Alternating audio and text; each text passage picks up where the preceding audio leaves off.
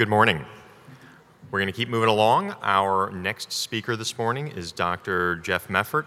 He is a family physician turned dermatologist who says he has always relied on PAs and other health professionals to help get his job done. He is currently in private practice and part time faculty at the University of Texas Health Science Center in San Antonio. Please join me in welcoming Dr. Meffert.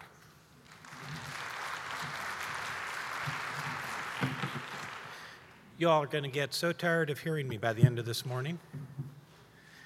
The, um, I guess he's checking my level. When, when we have uh, someone come in and we look at them and we just walk in the room and we say that we think they have this or that, a lot of times they're amazed because they don't really, they've been to a number of other providers who've kind of tried this, tried that, and they want to know how do you know what it is that I have?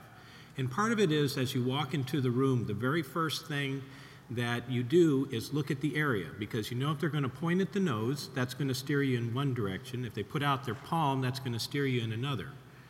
Uh, and so, what I'm going to do in this talk, which actually is going to make a really great three hour talk, um, is focus on some of the, you know, what, what are you thinking of when you look at a certain body part, but then also um, some of the pitfalls and pearls for that particular body part in certain conditions. And at some point, I'm going to need to have my slides up, or I can tap dance, or take questions early, or. There we go. Okay. Um, I have I have absolutely no conflict of interest because the drug companies won't hire me. Um, and I'm going to point out some, some exceptions, and I, I do, I do thank the uh, Society of Dermatologic PAs. Whenever I've spoken to them in the past uh, for you guys, they always give me talks that I've never done before. And so the good news is, is that you get a brand new, fresh, not canned for the last five-year talk. The bad news is, is that usually anything I tell you guys is the first time I'm doing that talk in public. Now, just to sort of uh, negate the whole next hour before I even start, uh, I'd like to talk about the Davis Rule. Uh, named after Dr. Brian Davis, one of my mentors in, in San Antonio. Some of you all may know him. And, and his rule is if you're having trouble figuring something out, take whatever it is you're looking at and move it somewhere else. And then it may make more sense. So while it is true there really is a regional dermatology, in fact, there's books devoted to regional dermatology, the exceptions are out there, and things will sometimes pop up in places where they're not supposed to, and they'll sometimes pop up on people that they're not supposed to pop up on. So always keep that in mind. So these are kind of the topics that I'm, I'm going to be running down. And uh, this is sort of your approach. You know, when someone comes in, is it a bump check? Is it a, a rash? Uh, I like, by the way, bump checks a whole lot more than I like rashes. Uh, yesterday was a cognitive rash day and it just wore me out. Uh, but different things appear in different uh, body areas, and we're going to start with the face since that's usually uh, ground zero for a lot of patients' complaints. And that's where you have to start out by picking up some history. Is this new? Is this brand new? Is this really old? Or is this subacute? Has this been something that's been smoldering for a while?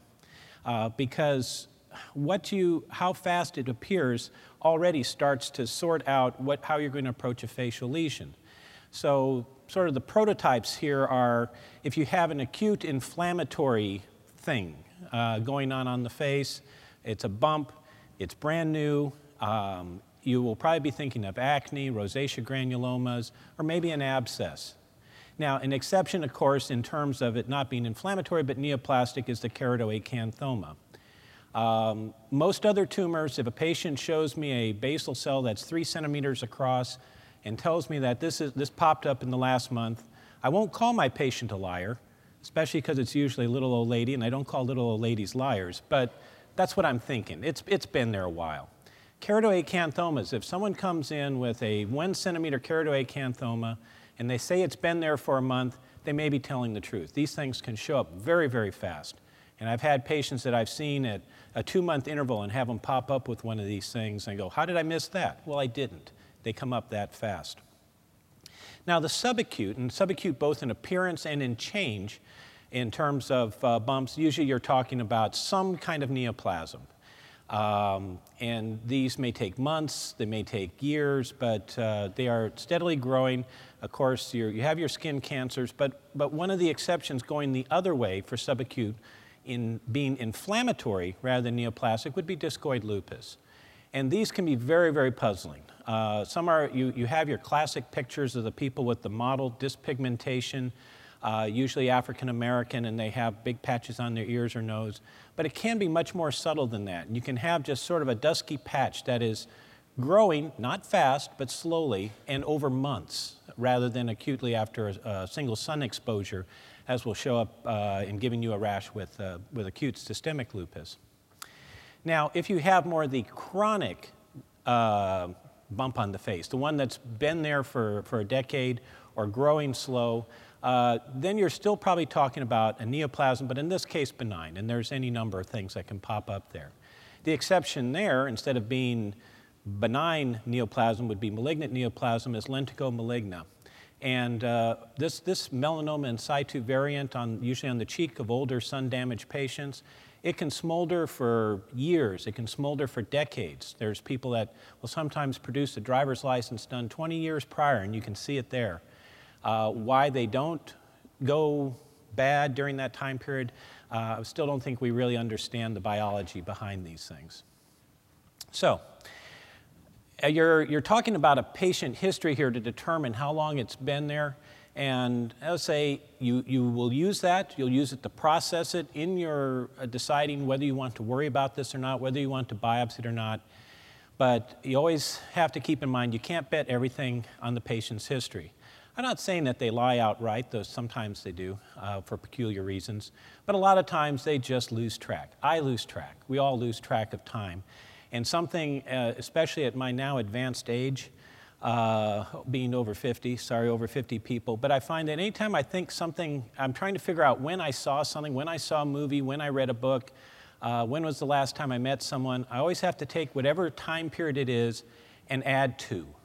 Sometimes I add three. So if I think it was two years ago, it was five. If I think it was two months ago, it was four. So patients, they, they will tend to ignore things for a while, so you can't completely go by history. So where, where are the things that you have to you know, worry about the most in this? And it was the last one I mentioned, the whole lentigo maligna issue. Um, these may never become invasive melanoma. Uh, they may sit there for several decades and never go bad, or they can go bad tomorrow. So we, don't, we, we can't really ignore these things. In terms of biopsy, you know, what I really would discourage is the, the multiple little punch biopsy things that sometimes people will do because they don't want to disfigure the face. Obviously, if you have something that really looks like an invasive melanoma, you're going to want to do an excisional biopsy, take the whole thing, maybe with a little bit of a margin. But in this case, if this guy has, well, this really looks bad, but, uh, but let's say you have the more subtle ones that you're not sure whether it is a lentigo maligna, a melanoma in situ, or if it's just a big flat seb. And you don't want to take off their whole cheek for that reason, or you know, refer them to someone to take off their whole cheek for that reason. You can do incisional biopsies, uh, basically take a wedge, and I'd love to have a pointer here that they said was here, but it, oh, it's lightsaber, cool. Um, you can take a wedge uh, just like an ellipse, right in the middle of that thing. And that'll be enough tissue for the pathologist to tell you whether or not it's a, uh, something to worry about or not. And if it does turn out to be benign, you really haven't disfigured things too much. There is data to, that shows that incisional biopsies do not uh, cause tumors to metastasize, and that's whether you're talking um, melanoma, basal cell, or squamous cell. So uh, don't just do the little punch there and the little punch there. Get a big enough piece that your uh, dermatopathologist can tell you what that really is. Uh, if you're just taking a piece of it, it's not necessary to take a margin. If I have a smaller lesion, I always try to get a couple of millimeters around it. But uh, in this case, uh, you know, basically you want a, a big long strip of skin that they can look at because you know, remember, when you're talking about melanocytic uh, malignancies, yes, there can be some crazy looking melanocytes in there, but it's really more what they're doing than what they look like. Uh, you can give a good pathologist a little tiny piece of a basal cell, and they'll tell you it's a basal cell. But if you just send them a few melanocytes off of the middle of this thing, they may not be able to, they may give you a, a false positive or a false negative. Now, eventually, you're going to want to do margins. Now, let's say you do get back a, a positive here. Um, the, there are, this would be some uh, fairly aggressive surgery to take that with even five millimeter margins uh, if, it, if you felt that it was all in situ in a lentigo maligna. Uh, I wouldn't necessarily advise doing it in a staged procedure, but that would be one option. Skin grafts are another. Uh, there is the incredibly off label use of uh, imiquimod for um, various malignancies. What I will say is it doesn't particularly work well in superficial squamous cell. It works okay in superficial basal cell, but not very good in nodular basal cell. And I have seen, I have used imiquimod a half dozen times or so in this sort of patient. Uh, always older patients, either that dementia was, a, was an issue or they had significant other medical problems. And only after I really laid it out that this was a off-label use uh, to either the patient if they were uh, compos mentis or their family if they weren't. Um, I say that, that is another option if it really is just a melanoma in situ lentigo maligna. But you can't, you can't tell that just by looking, and you have to follow these patients really closely. I've had uh, several that have worked and one that has not. So I'm not super excited about imiquimod for, for melanoma. But it, it, is, it is a potential option with this sort of patient after you get, after you get the, uh, the diagnosis. Now, some other pearls. You know, what are more common bumps in the lentigo maligna? And that's the uh, sebaceous hyperplasia, which a lot of people have. Uh, photodynamic therapy works for that the patient's rich, but I like, I like electrocuting them. I set my hyfrecator on 2, or it'd be 20 if you have a, that other type of hyfrecator. It doesn't, you know, basically low, low voltage, and I just zap them until the patient decides they've had enough fun for the day. Um, now, the, you know, of course, shave biopsies are, are good for the sticky out moles. We always, I still will occasionally put a divot on the nose. I mean, and I've done lots and lots and lots and lots of these. So I always do warn the patient about that. And um, sometimes I'll try and discourage it, especially if they have that really sebaceous nose. And I, I, say, you know, this, yeah, I can fix your bump. I can, I can take off your witch's mole, but I, I can't guarantee it's not going to be, you're not going to have a little flat scar there that might be noticeable. But I guess the one message I always have is, is always, always send these to pathology. It's very frustrating to me to have someone come in with a weird looking mole and they've been seen either in a, um, a family practitioner's office or another dermatologist's office. And I say, well, what's, did they send it to pathology? No, they threw it away. And I go, oh, well, what was it? Because um, you have to remember that recurrent nevi look bizarre both histologically and clinically. And so it's, um, you know, if you think it's benign and the patient just really, really, really doesn't want to pay to send it to pathology, I'll let the patient go home with it. Uh, just say it's just, it's not good medicine to throw the, throw moles, throw melanocytic lesions in the trash after you take them off of people. Now, large keratoacanthomas, going back to the bumps on the face, in cosmetically sensitive areas can be treated without surgery uh, using injectable chemotherapy. Uh, 5-FU and methotrexate are the ones uh, reported most often for that. Uh, bleomycin behind that. And uh, actually, these are surprisingly cheap, as, as I discovered when, I, when I've been doing this with a few patients. Uh, in fact, uh, you can buy a whole crate of injectable 5-FU for what one box of, of Aldara will cost you. Just thought you should know. Now, there is obviously a technique to this, and you don't want to do this for the first time without someone that's done it before letting you know that you're doing the right thing. Because basically, you're, you're punching multiple lesions, multiple injections around these lesions. Where would you do this? Well, if you have a big giant one on the face, sometimes on the nose, sometimes on the ears. Uh, these are areas where you can get them to shrink. Uh, that, that's really nice. You definitely want to confirm the, the diagnosis with at least a, a little bit of a shave biopsy my pathologist always reports squamous cell carcinoma, keratoacanthoma type. So that gives me grounds to not, you know, do a big, you know, five millimeter margin, deep down to fat excision on everything. Now there's big keratoacanthomas and there's big keratoacanthomas. Uh, this is the latest one that I took on. This gentleman said that this appeared over three months. Now, I told you that yes, these can grow very rapidly. Uh, this patient's also used car salesman, and so he's sort of used to embellishing the positives and ignoring the negatives. Um, And uh, we actually took it on and started injecting. And I actually got it to shrink a fair amount, um, but then he started to have a whole lot more pain with it. It stopped getting smaller. His eyelid got swollen, and that's when I called up my Mohs surgeon who said, I got this, I said, I have this big uh, KA on KA squame on someone's face. Can I send them to you? He said, No, I inject those. And so we ended up actually sending them to, uh, to a plastic surgeon. And it turned out that this actually went down into uh, uh, part of the, the temporalis muscle and uh, with perineural invasion, but no nodes, which for the size is, is fairly remarkable. So, you know, think about doing these injections, but I would, based on my own experience, I'd give you some warning signs on when you have to be a little bit more cautious that this is maybe not something to inject, but something to send for surgery or do it yourself if you're that heroic. I'm not going to take on something that big. Uh, if you have swelling, that would indicate possibly some lymphatic obstruction.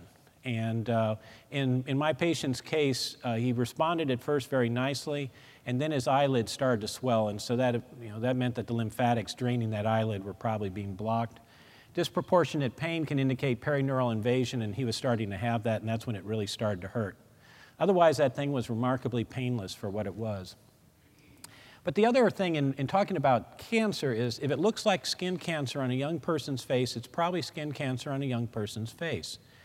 Um, this is uh, kind of an old HSV or slash impetigo lesion. Um, it actually cultured staph, and so I have it listed as impetigo, but every time I look at it, I see kind of the red scalloped borders there, and I think it probably started out as a little patch of herpes that then became become impetiginized. This that's been there for, uh, for a week. That's been there for four months and was being treated as impetigo also. Uh, this patient's 26, this patient's 27. Uh, that's a squamous cell carcinoma on her nose. Um, history of tanning, history of growing up on the beach, uh, you know, you name it, it there's usually some, uh, some sun exposure in these patients, but um, you know, this was not a bad tumor and was, was able to be managed fairly easily, but it, it is a squamous cell carcinoma on a 27 year old, and I've had several of these now. Uh, this is a 32 year old who's been ignoring this for uh, probably close to a year or more. And uh, ultimately, you know, people stopped treating it as infection and did some biopsies and found out that it was a uh, basal cell and a really big one. Uh, by the way, in terms of uh, doing the, the, biopsies on this one, here, I'll, I'll, switch to this side for a change. Um, they did a shave here, which showed basal cell, and in palpating the cheek, they, they found induration. And this, as opposed to lentigo maligna, is a good place to do sort of test drills with your punch. And they did little punch biopsies, which were positive for infiltrative basal cell there, there, and down there, everywhere where it felt firm. So it was known that this was going to be a bad one when they first went into it but 32 years old, so it does happen. Now, the other thing to keep in mind is not, not every bump that looks kind of like a basal cell on the face is a basal cell. Not everything that looks like a benign nevus is a benign nevus. Um, this actually turned out to be an amelanotic melanoma. Now, shave biopsy is not the optimal way to diagnose amelanotic melanoma, but at least it was biopsied and we got a, got a piece of it. Now, moving from the bumps to the rashes, there are any number of things which will appear on the face. And uh, to some extent, we start out with the more acute things, and we can have some of the more chronic things. Um, and then you can also have overlap, which really confuses things when it, when it happens. Now, there are a couple things. This one is not in the literature because I need to write it up someday, but I never have. Um, especially in young people that have seborrheic dermatitis, particularly right in here around the, uh, the alar groove, Usually it's very red, very inflamed, and you'll start to treat it with all the things that work so well with everyone else the topical uh, azoles that you're using, uh, mild steroids, combinations of azoles and mild steroids, and they just aren't clearing. Pull out your Woods lamp on these people, and uh, as I say, they're usually teenagers to early 20s, and you'll find that every hair follicle uh, glows a, an absolutely glorious fluorescent pink uh, indicating uh, you know, a high bacterial activity putting out these, uh, uh these fluorescing pigments. And actually, they'll, they'll get better with topical erythromycin or clindamycin, which is not what you'd normally think of for a sebderm picture. So that, that is a, uh, just something to keep in mind. And one, someday I'll write that up and do some biopsies and think, cultures and things like that. Uh, the other thing is just to keep in mind that um, African Americans, Latinos, even some Asians, um, will when they get seborrheic dermatitis, will sometimes, instead of having this vague uh, redness and rash, which can be hard to see, will actually have very discrete patches, uh, either scalloped coming down the hairline or just appearing in the middle of the face that often be a little bit hypopigmented and they, they won't look quite right, and you'll start to think of discoid lupus. Every biopsy I have that came back seborrheic dermatitis wasn't such a patient that I finally flinched because they weren't getting better with mild steroids, they weren't getting better with what should have been good seborrheic dermatitis treatment. Uh, and they can be tough to treat, but uh, occasionally you will you know, be left with doing biopsies. But also remember, there is DLE out there, and so if something isn't responding to treatment that should work, uh, it is time to do the biopsy. Also, tinea versicolor on the face and neck, that, that really isn't supposed to happen. Uh, but again, especially in my uh, young African American men, I see this routinely. Uh, that they may have the typical tinea versicolor on the back, but it goes up the neck, even up the face, sometimes even on the forehead. And in those cases, when I do the, do the KOH scraping, it's just as KOH positive for tinea versicolor as uh, your usual ones on the back. So again, just keep that in mind that in terms of eruptions on the face, there can be uh, some other things that you normally don't think of occurring on the face. Now, DLE, uh, discoid lupus, chronic cutaneous lupus, is a tough problem because you know, if you do a biopsy to confirm it, that's going to leave a scar. But if, it, if it's DLE and you don't biopsy it, it's going to eventually lead to a scar. The high potency steroids you're going to use, either topically or injectable, uh, can leave you with atrophy and hypopigmentation. But if you don't treat it, the chronic cutaneous lupus is going to leave you with atrophy and hypopigmentation. And so I always tell my patients this up front, and this actually kind of touches on the, uh, the legal guy, is that you maintain good communication with your patients and warn them that I am doing this because if I don't do this, you're going to have these problems, which may happen anyways. But that way, if they end up with a little bit of a scar and hypopigmentation, that they don't blame you only for, uh, for what happened. Now, uh, when you are giving out another thing, when I, I, have patients that come in that need different strength steroids for different areas, you know, maybe they need that hydrocortisone valerate or the desonide for the face, but you know, they need that clobetasol or the betamethasone dipropionate for their knees and uh, elbows. I always put on the tube exactly where they're supposed to put it, Fa- well, or face or non-face. Because if you don't, if, if you just kind of automatically let things go out as directed, as needed, as instructed, uh, the patient will at some point start to use things the wrong way. And they'll come back in and they'll, uh, they'll have telangiectasias on their face from using the clobetasol there, and they're really angry at you because their psoriatic plaques in their knees are not responding to desonide.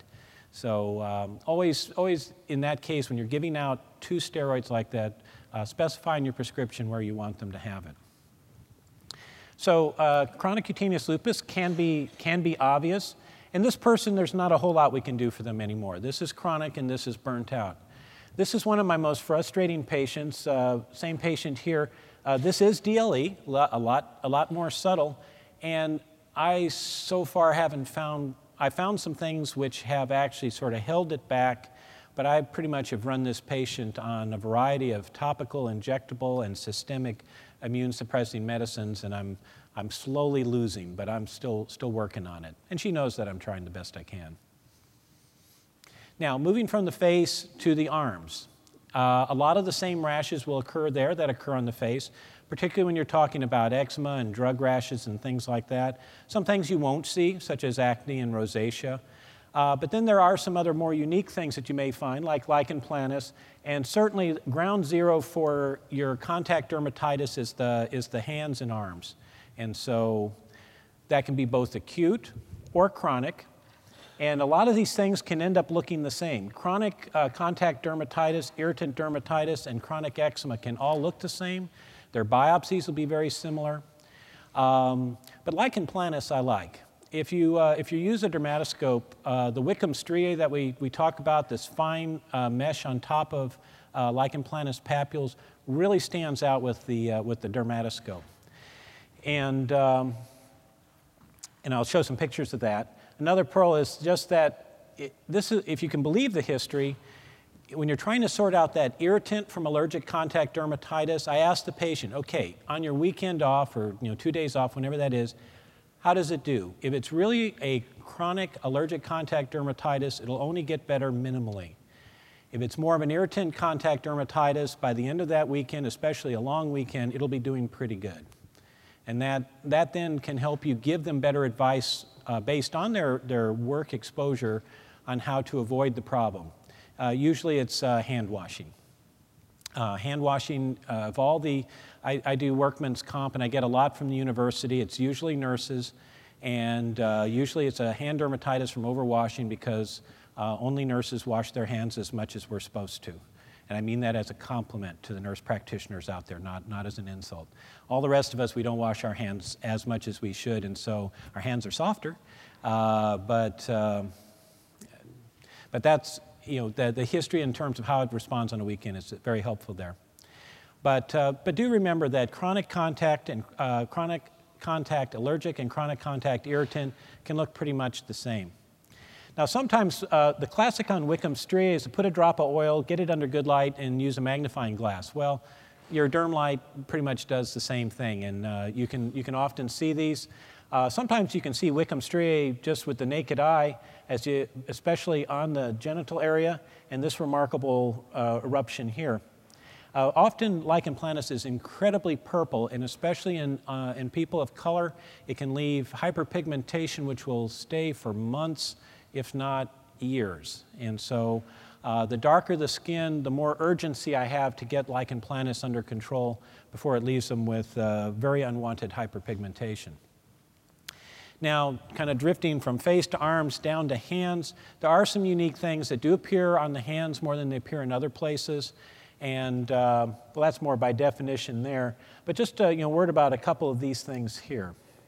Uh, first off, you know, erythema multiforme, the classic targetoid lesions, is usually due to infection. It's usually not due to drug. And the infection is usually herpes, though it can be some other things. Um, someone comes in with uh, targetoid lesions on the palms. I can't guarantee you that it's not related to drug it's going to end up with full blown Stevens Johnson syndrome, but it's probably not. Uh, I get a lot of uh, panicky referrals, especially from pediatricians, that you know, the kid comes in with erythema multiforme and they're sure that they're going to end up in the burn unit shedding their skin. Um, certainly, these patients need to be followed, but that, that's probably not going to happen. That's more the Stevens Johnson syndrome flavor of erythema multiforme, the erythema multiforme major with uh, toxic epidermal necrolysis. That's usually drug related. Uh, this is usually infection related. The uh, really puzzling thing is that you can also break out with EM without actually breaking out with the herpes. And uh, so someone that has episodic uh, erythema multiforme in the palms will sometimes respond to prophylactic antiviral uh, therapy. And uh, the one, one other thing to, to really remember, if, if you have your, your, particularly your babies with atopic dermatitis and the steroids aren't working on their hands anymore, then um, you're probably dealing with uh, scabies. And I'll show some of that too. Um, this isn't the same picture that you'll find on your slides because this guy came in last week. Um, it was uh, bad hand, foot, and mouth disease. Well, the mouth disease was this blistery thing along the lip, which started at the vermilion and then just ran across his lip, and it was actually Tzanck positive and erythema multiforme. The, the lesions of hand, foot, and mouth disease are small, oval, grayish lesions on the palms, the soles, and uh, on the palate uh, not, not this. So this person had a primary herpetic stomatitis and erythema multiforme, and they got better with the uh, antivirals. This is one of my atopic patients that the steroids weren't working on their atopy anymore, and uh, these feet were absolutely crawling with uh, scabies. Now, a word about doing uh, scabies preps, just to increase your yield. If, any, if you're still doing it with a 15 blade, uh, let me help you out here. Um, you use these curettes. I use the disposable curettes. And you start out with a little puddle of oil, you dip the curette in there, and then you can go ahead and, and scrape uh, burrows and lesions anywhere you want. I, when I'm dealing with kids, kids get really anxious when you go at them with a 15 blade. The other group that gets anxious when you go at them a 15 blade are young men that have these red itchy nodules on the penis. They really don't want to see that 15 blade. And so this is a much more benign thing. It's also harder for you to hurt somebody with this. And with kids, I tell them, this is my scratching stick. Show me where it itches, and I'll scratch it for you. And you'll get some absolutely uh, glorious preps. Basically, you, you scrape and periodically tap it into the oil. And then when you're all done, you run a CTA through there, and you'll have this pellet that, uh, that, that, they'll give you, it'll increase your uh, scabies prep yield uh, 100%, I guarantee, or your money back. So uh, I, I, do these a lot. Another nice thing I do with the curettes, uh, particularly if you use the, uh, the two and three millimeter curettes, is for getting that uh, gras out from under toenails for your KOH of your onychomycosis. Again, much better, much easier, much better, much less traumatic than, uh, than 15 blades. Now, in terms of danger when you're dealing with the palms, if the pityriasis rosea is on the palms, it's syphilis. Um, I always uh, greet my patients with a handshake, and sometimes, you know, it's, hi, how are you doing today? What can I do for you? And you go, well, I got this rash on my palms. Say, oh, I hear the phone ringing. Um, be right back. go wash my hands because uh, the lesions of secondary syphilis are swimming in spirochetes. Um, remember that psoriasis on the hands and feet can look like chronic contact dermatitis. It will get better with steroids and it will always come back, sometimes worse, every time you finish your steroid course. So if that happens, just remember maybe, maybe we're on the wrong track and need to rethink our diagnosis. And uh, melanocytic lesions on the palms and soles, even using dermoscopy, it, it, to me it always ends up that the, the malignant ones look rather benign and the benign ones look rather awful. Um, if you need to biopsy it, biopsy it. Uh, a lot of times people are a little scared of uh, doing biopsies on palms and soles, but uh, you can do it if you, you do it if you need to. Now the coppery color is sort of the, the tip off here, and this person may have something that looks like a pityriasis rosea rash in other parts of their body. But uh, if, uh, if, if PR is on the hands, now there, I have had once a negative RPR. But I, uh, I diagnose secondary syphilis in my clinic routinely, well, semi routinely. I had at least six so far this year which is a lot compared to you know, some folks, I had two in one day. Of course, that's because I brought in someone's partner, and so that, but that, that's cheating. Um, moving all the way out now to the fingers, uh, there's all kinds of things that can occur there, including cancer. Um, just the, if, you're, if you've been attacking a wart for a while, get out your derm light and get a good look at it. And if you see that color red, it's probably a fibrokeratoma, and freezing usually doesn't work. Those, those are best treated with a curettage and desiccation. Uh, most important thing to take away from this is that in most patients you can use epinephrine on the fingers and toes. It used to be you shouldn't use it on the fingers, the toes, the nose, the ears, or the penis. I always use it on the ears, the nose, certainly on the glans, penis. I always use epinephrine because it bleeds like crazy if you don't. And uh, I have started to use it in my digital blocks now, and I haven't had any problems. What would be the exception? Well, you wouldn't want to use it on a toe block on an ingrown nail you're going to be doing on a diabetic with bad peripheral vascular disease. If there's someone that's going to have a problem with epinephrine, that's who it is. But it's actually okay to use epinephrine just about everywhere. Um, myxoid cysts are a real problem, and I, I have treated those a bazillion different ways.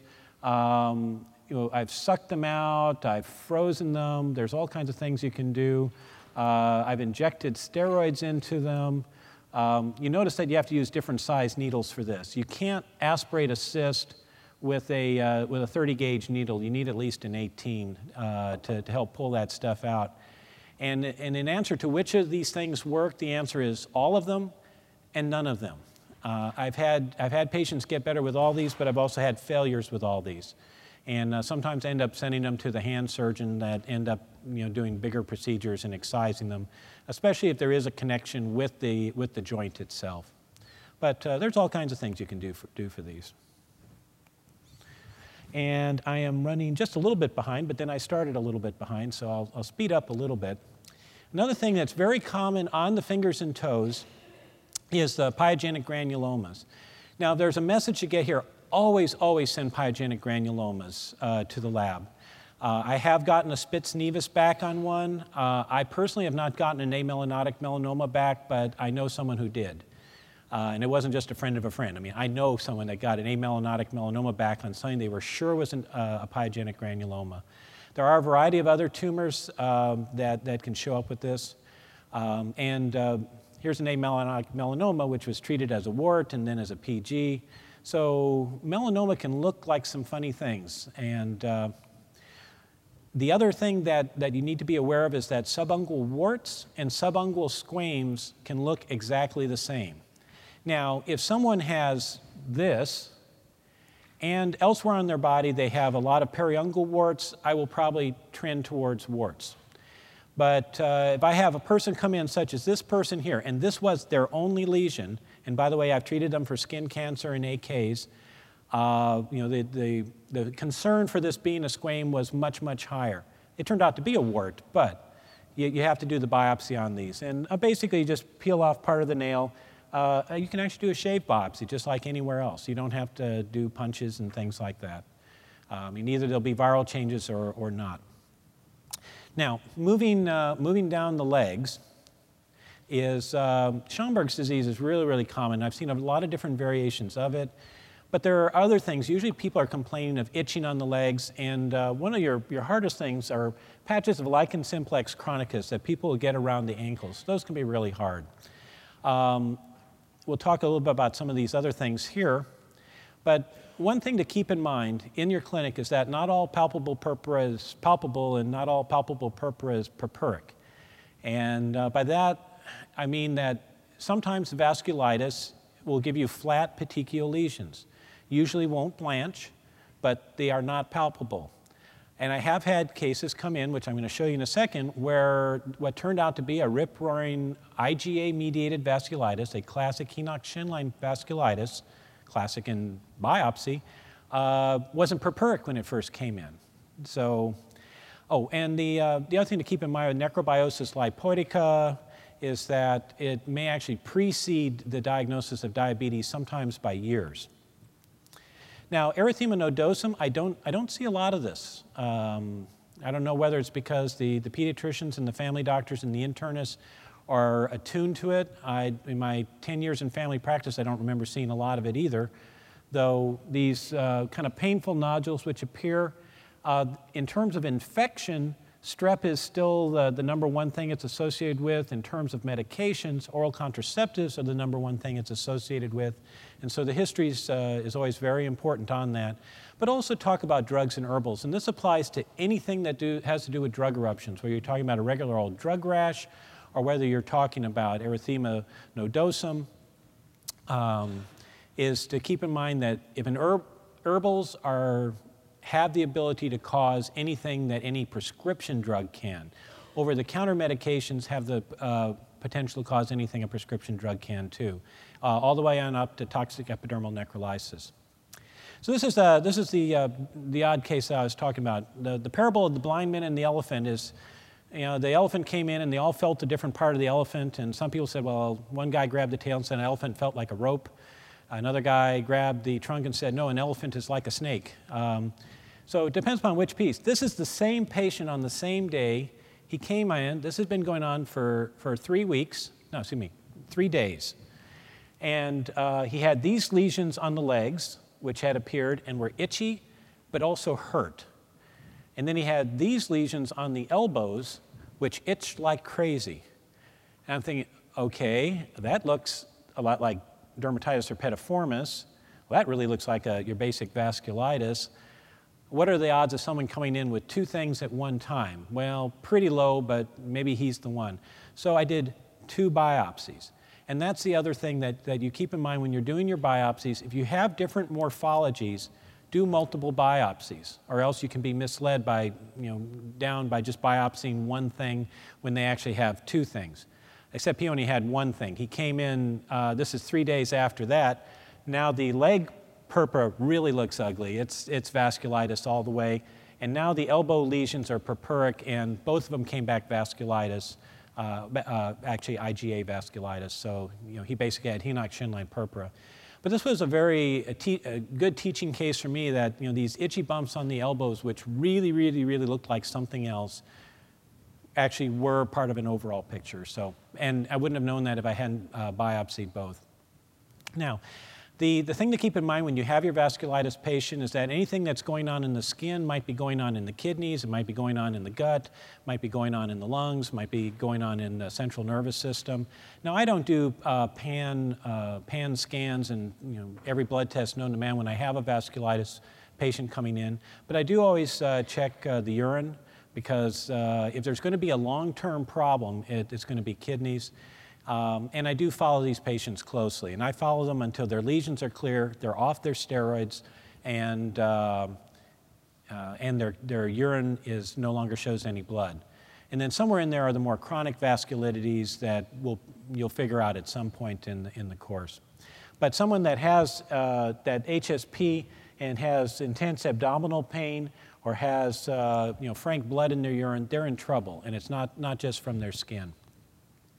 Now, the one thing that's sort of a fooler with, with vasculitis, which I see fairly frequently, is uh, thrombocytopenic purpura, which I fortunately see very infrequently. And it can look a whole lot like vasculitis when it appears. And so a CBC is always something I get right off the bat to make sure the person has platelets. And um, the best example that, I had someone that came in from a water park. They've been doing the body slides at a water park, and they had some really bad bruises on their buttocks and what looked like a vasculitis on their shins. And uh, they, they actually had unmeasurable platelets. And It's like, I can't believe you were doing the body slides. Very lucky man. Uh, he actually ended up in the hospital for two weeks. Uh, they didn't want to let him go until he had platelets again. Um, lichen simplex chronicus, incredibly common. Everybody has it. Uh, you can make your own. Just pick a spot on your arm, start to scratch it every day, and you'll make, make your own L, uh, LSC. But if it's not responding to steroids, it might be something else, and just keep that in mind. Uh, actually saw this patient again just last week. Uh, but this is a lady that came in, no history of diabetes, had these plaques which sure looked like necrobiosis lipoidica. Um, uh, she actually had a blood sugar of 400 and didn't know it. Um, we got her, got her diabetes under control, gave her a topical steroid, and I know this is sort of like the before and after pictures on some of your uh, anti psoriatic medicines where they really want to convince you that this is wonderfully uh, improved. But it is. You can see that the plaques have uh, broken up a little bit and are less prominent. She's not completely happy, but I've had to warn her that necrobiosis lipoidica, there will be something that she will see. But this was a case where she had an undiagnosed uh, diabetes. So when you see something that looks like uh, necrobiosis lipoidica on the shins, uh, just get a, at least a finger stick glucose just to make sure that you're, you're doing okay. Now, moving to the trunk, you know, we kind of you know, ran down the arms to the fingers. Now we're moving back up. A variety of things can appear on the trunk um, including several different flavors of psoriasis. Um, remember that uh, guttate psoriasis in particular is often associated with strep, especially in children, to the extent that when I have someone that shows up with acute guttate psoriasis, I always treat them for strep. And that strep can be anywhere in their body. So you say, well, I'll do a throat culture. Well, if you're going to be complete, you're going to have to do a throat culture, an anal culture, and a nasal culture. And then also look in their armpits and groin because you may need a culture there too. Or you can just treat with an anti-strep medicine like pen. Um, the other thing to keep in mind is that the herald patch of, of tinea vers, uh, excuse me, of uh, pityriasis roseae can appear anywhere. If it appears on the face, and this is sort of going back to the Davis rule, if it appears on the face, you're going to probably call it something else, and uh, you're going to miss it until they blossom with the rest of it. Um, but uh, remember, the herald plaque can occur in any part of the body, not just uh, a big patch on the chest or the abdomen, which is what most of the books show. So just remember, uh, strep likes mucosa, and that mucosa can be there, or that mucosa can be there. Um, and uh, if it, it, can trigger uh, the uh, guttate psoriasis. Now, the other problem is there's other eruptions that can look something like guttate psoriasis, including pityriasis roseae and uh, other viral eruptions. Um, I always ask myself twice before I give systemic steroids for those because if you give a patient with guttate psoriasis uh, steroids, you know what's going to happen. It'll look beautiful for a week and it'll come back worse than it was before. Um, and I, I uh, have a fairly low threshold for biopsying uh, truncal rashes that aren't getting better. First off, it's not a bad place to biopsy. And every once in a while, if you have that kind of chronic pityriasis roseae, ends up being pityriasis lichenoides chronica, and that, that requires a different, different treatment and a longer term treatment. And of course, CTCL, and you can have chronic drug rashes, and dr chronic drug rashes can appear after quite some time. Uh, remember that uh, sarcoidosis can look like anything, absolutely anything. Uh, and pityriasis lichenoides chronica, while sometimes it looks like PR, uh, especially um, in, at least in the population I take care of with a, a lot of, uh, a lot of Latinos, Um, and uh, some African Americans, I end up with these kind of pale patches that are a little bit scaly. They don't look like much, but they aren't getting better. I mean, obviously, you might say, was this just pityriasis alba? Well, it's a little bit too scaly for that. Uh, and sometimes you just you know, need to do the biopsy. This is uh, very often in kids, and, but kids need biopsies too sometimes. So going up, the, working our way up the trunk now to the top of the head, uh, scalp, there's a lot of things that can go on there. Um, photodynamic therapy can, can be used for a lot of different stuff. If y'all are doing blue light or using the laser with your aminolevulinic acid in your clinics, um, the big problem is, even though it kind of works for the arms for diffuse actinic keratoses, it's not FDA approved for that. So it's a real thrash sometimes to get approval for it, uh, either uh, through Medicare or through, uh, through insurance. But it can work. Um, it does sometimes take more than one treatment. I really like this for the scalp, uh, PDT, if you have that availability. Now, the other thing you always have to remember with the scalp to warn your patients, and I'm not going to go into a hair loss lecture because that, that's a whole hour by itself, but always warn them. And I, and I tell them specifically if I had the magic wand and I went prang, your, your head is fixed, your hair is fixed, it's going to be weeks before you see that hair come out, and it's going to be months before it really looks like it, it's filling in, and it's going to be several months before you can comb it out and it'll have that feel that you remember. So it is going to, to take some time. And uh, the other thing, if you are thinking about iron deficiency, uh, do either a ferritin or a TIBC I, because you, that, that will go down before you actually have a decrease in your hematocrit or your hemoglobin. And the best example I had was actually last week. I had a, someone who actually still had, uh, a woman still having regular periods. She related having very heavy periods in the past, but it was doing better now. Uh, her, um, her hematocrit was 39 and her you know, hemoglobin was 13 something. Her ferritin was 2. And so she, and she was uh, losing her hair, so she, she really had no iron stores left. The, the shelves were bare, and the next thing that was going to happen was that she was going to start to get anemic. So uh, do, if you are you know, doing the lab workup for hair loss, uh, make sure you do check, do some test that, that checks for iron stores. Sir.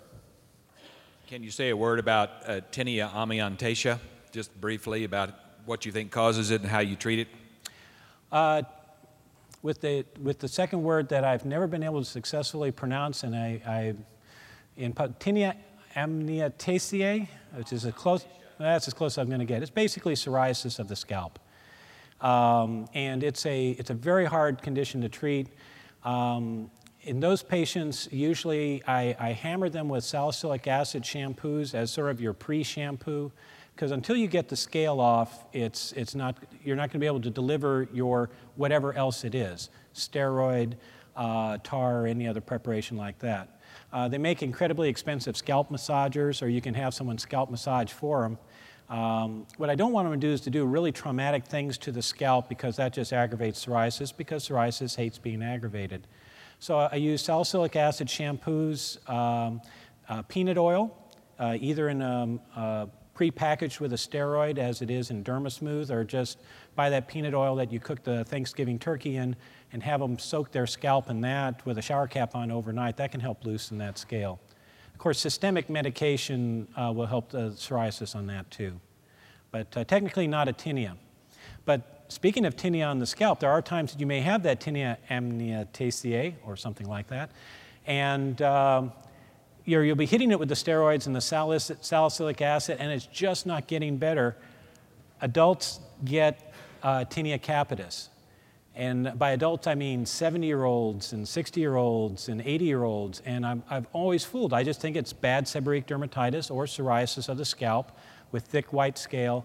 And uh, KOHs are usually gloriously positive because uh, I've usually been feeding it with steroids, including clobetasol and things like that for a while. Now, you know, kids come in with this, and you usually think of it uh, pretty easily. But as I say, remember that adults do get it too. And the action isn't in the, usually in the scale, though if you feed it with steroids for a while, you will get a positive uh, scale KOH. But uh, the KOH you want is actually on the hair. This is a uh, endothrix. The spores are inside the hair. Uh, and this is caused by T. tonsurans. And there's ectothrix, where they're on the outside and that's the one that glows green. Uh, this one will not glow under a Wood's lamp, uh, the other ones will. And I've seen adults with both. And so you, you do have to think about that. Another thing that can kind of look like seborrheic dermatitis but, but ain't uh, is uh, crusted scabies. Uh, the Norwegians prefer you not call it Norwegian scabies because that's bad for tourism. Um, this, this little piece here, that used to be there, it's moving down because uh, this is absolutely swimming in scabies mites. So, two points on this. One is if you do your standard permethrin neck down treatment, it ain't going to work.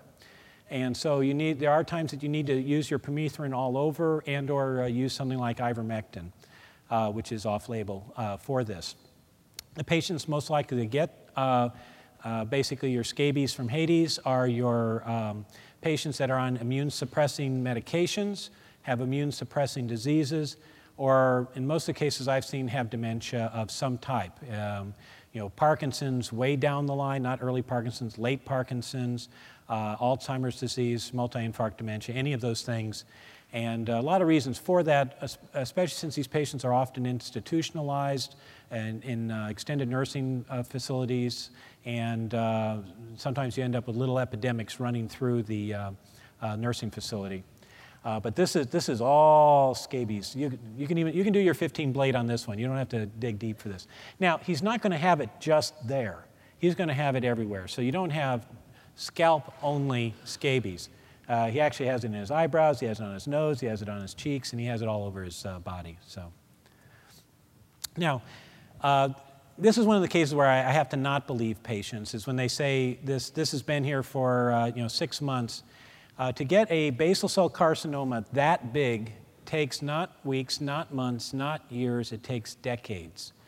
Uh, and a lot of times, these most of the time, these are patients who are older and with dementia. And that's why it's taken so long for someone to bring them in. It's because the patient's not complaining, um, especially if they've still had some hair covering it or they're wearing a hat, no one notices it. It doesn't hurt, uh, it doesn't itch. And uh, at some point, when a beautician or someone says, hey, you really have a problem here, um, obviously, surgery for both these, this is melanoma in situ here, and uh, this big basal cell. Surgery is problematic because you're talking about basically scalping someone and skin grafts or letting it heal by secondary intent for months and months and months. And this is one of the cases where you'll, you'll have to get with the, uh, the caregiver if the patient is not compos mentis and discuss, you know, what are your goals? What do you want us to do? And uh, document everything very, very carefully. And that's probably, you know, this person actually had this excised. This was pre-imiquimod. Now, nowadays, someone might try imiquimod in him. You can see the five millimeter margins around this absolutely gigantic uh, melanoma in situ. I'm going to finish up with the uh, naughty bits and uh, some of the things that, that occur down there. Uh, my private practice is attached to an urgent care center chain, um, Texas Med Clinic, for anybody down in San Antonio. I am the dermatology center at Texas Med Clinic, and I get all their naughty bits. So that's why I have so much syphilis. No, I get so many patients with syphilis. I don't have so much syphilis. A um, couple of things keep in mind. Recurrent shingles, that little old lady with the recurrent shingles patch on her butt that she has every three months, that isn't recurrent shingles. It's, uh, it, it's herpes. So go ahead and treat it, treat it as herpes. The little old lady will not want you to use the H word. Um, you can use high potency steroids for often very prolonged period of times for genital lichen sclerosus and get away from it. But you have to tell the patient that because what does the tube say? The tube says never use this in the genitals and uh, no more than two weeks. And I'm saying, no, no, uh, every day, three months. Uh, that's, that's, what it's going to take to knock back your, your lichen sclerosus. In lichen sclerosus, if you have an area that is new, beefy red, or just isn't healing and keeps breaking down, uh, you do need to biopsy for squamous cell carcinoma. Uh, extragenital uh, lichen sclerosus, that is, in other parts of the body, uh, cancer transformation rate is just about zero. It's not it's not likely in genital lichen sclerosus, but it can approach 10%. So someone that has a non-healing uh, area needs, needs to have that biopsy. Um, genital warts and molluscum, tell your patients don't shave down there. Everybody wants to be a porn star. I don't, I don't know what the, what the deal is here. Um, and, and what it'll do, it'll spread the molluscum and it'll spread the condyloma and it'll spread them all over the place. And instead of two or three, you will have dozens and uh, you'll have to pay, just tell them you can't shave down there. I've had some do it anyways. Um, just, just tell them it's going to make it harder. And the other thing, just like I said, if you have something that looks like a skin cancer In a 30 year old, it's probably a 30 year old with a skin cancer. If you have something that looks like a sexually transmitted illness in a 70 year old, it's probably a 70 year old with a sexually transmitted illness. Uh, my personal best for diagnosis secondary syphilis is a 78 year old guy. Um, we had to contact, I mean, he actually was at a nursing home infecting multiple women there. So it was one of the more interesting public health discussions I ever had with the public health people who kept laughing. Um, but it's serious stuff and it has to be taken care of. When you're doing your scabies prep, more likely with your curette than your 15 blade now, your highest yield to get scabies are in these areas that are hard to scratch. Uh, you can't walk around and scratch uh, discreetly unless you're a professional baseball player, in which case I guess you can. But um, if someone, if a, if a, if a, someone has itchy red nodules on the penis or the scrotum, that is scabies until proven otherwise. And I will scrape them, I'll scrape them again, and if I don't find it, I'll probably treat them anyways. Because that's just, that is, that is so typical. In women, they can also get labial nodules, but uh, especially around the, the breast and the areola will sometimes uh, be a good place to get a good scabies prep. Uh, another place, by the way, is under the fingernails. Oops, sorry about that. Um, if you see breast cellulitis, it's especially if it's unilateral breast cellulitis, it's probably cancer. And I diagnose breast cancer about every three years. Um, it's the uh, inflammatory breast cancer. Now, this person uh, is, is, marked out for radiation therapy, so it was not a surprise in her case. But I do have patients that come in with what appears to be cellulitis that does uh, turn out to be uh, cancer.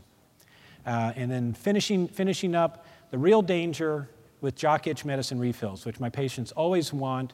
They usually ask it on the way out the door. You're running behind, it, and you, you just want to give it to them and let them move on. Well, what is the medicine that they want refilled? Because it could be any of these things here. And this is the problem. What, what I see when pe- what people call jock itch range from tinea cruris, which you know, I guess kind of is jock itch, uh, on up to lichen sclerosus, LP, irritant contact dermatitis, lice, scabies, pemphigus, and even, even some cancers. Now, if you are running that far behind it, you're going to give the patient uh, the prescription that they want. Don't, don't give them a bunch of refills. Uh, tell them, okay, here's one, but you need to make an appointment. We need to address this properly. The better thing to do is just get them back in, have them drop their trousers, and take a look and see what they are calling jock itch. Uh, just to make sure that uh, you know, if it's something like this, which is erythrasma, that's, that's great. Um, you know, if it's an irritant dermatitis, you can, you can kind of manage that. Remember that anything can give a contact dermatitis, either irritant or allergic. But what you're really hoping is that their jock itch isn't something like this, which is extramammary Paget's disease.